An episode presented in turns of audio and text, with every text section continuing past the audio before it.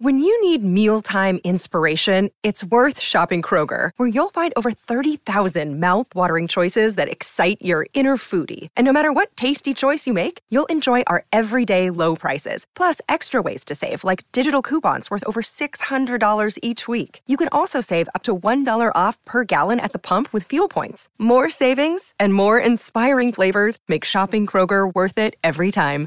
Kroger, fresh for everyone. Fuel restrictions apply. It'll be the Warriors to kick off, playing from left to right as we see it here in the booth with Penrith to receive. Adam Gee blows the whistle and Adam Pompey gets us underway. Week one of the NRL finals. And the ball lands in the hands of Dylan Edwards on the 20 metre line. He's picked up immediately by three Warriors and pushed back towards the 10. That's a great first tackle. Kenny fakes right, goes left. Ball back from Cogger to Cleary. Cleary fends away Barnett, wants to take on Egan. Going himself, Cleary getting through a hole and an offload away. Now here's Leota. He's got space on the right. Here's To'o cutting back on the inside. And Brian To'o bear crawls along the ground and stretches out the right arm.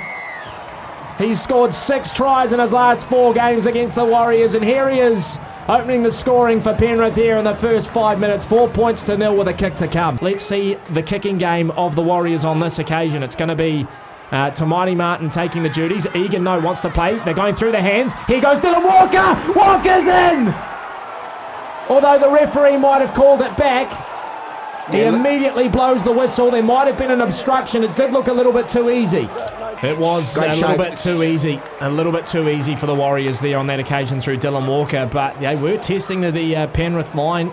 Kempe, encouraging signs to say the least. Cleary puts a kick through on the last, and that's Barnett. Well, sign him up to the FIFA World Cup. He's just dived backwards like a goalkeeper. And, and he's put the arm in the air to say either he wants a sub or he wants recognition from the coach. I think it's the former. Tackle number five. Cleary doesn't have a boot.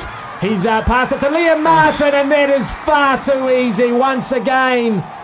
The Warriors have their hands on their heads. They are tired after going back to back, and a ball to Liam Martin just opens up the Warriors' defence. 10 points to nil after 20 minutes.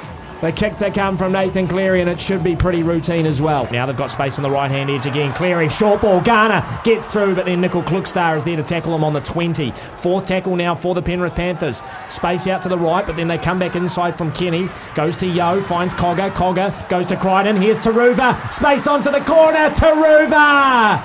He goes in on the left hand edge. The Warriors caught scrambling after the break from Garner. And it's try number three for Penrith. 16 points to nil. And Nathan Cleary will have a kick from the sideline to make it 18. Walker to Pompey. Pompey trying to skip away, gets an offload to Montoya, who's marshalled over the touchline by Brian To'o. And the attack from the Warriors just a little bit too lateral. And they find themselves handing the ball over to Penrith when they were finally in good field position on tackle number four. Curran goes through the hands. Rocco Berry has with Timmy Zelezniak. Now there's some space for the Warriors. Ball back on the inside to Egan. Wait, Egan! He's going to go in! And against the run of play, the Warriors have their first four pointer of the afternoon. Set up by Mitch Barnett's offload. Then Rocco Berry and Dallin out on the right hand edge. They found Egan back on the inside. The Warriors have a four pointer. And it's 20 points to four with a kick to come. Peachy steps away and then goes to Yeo. Yeo out the back now to Cleary. Cleary shaping left. Crichton onto Turuva. And Sunia Turuva has a double for Penrith. They are cooking once again in the second half. That's going to be 24 points to six. Kick from the sideline to come. But after a slow start to the second 40, Penrith have found their gears once again. 17, uh, 17 and a half to play. And Turuva has a double. Now here goes Yeo. Out the back to Cleary. Cleary going across field, shaping and then going himself. Nathan Cleary! And there it is! He was hunting for it all evening. And he goes straight through the Warriors' defence. The left edge once again exposed. And Nathan Cleary will make it 30 for the Panthers. 30 points to 6.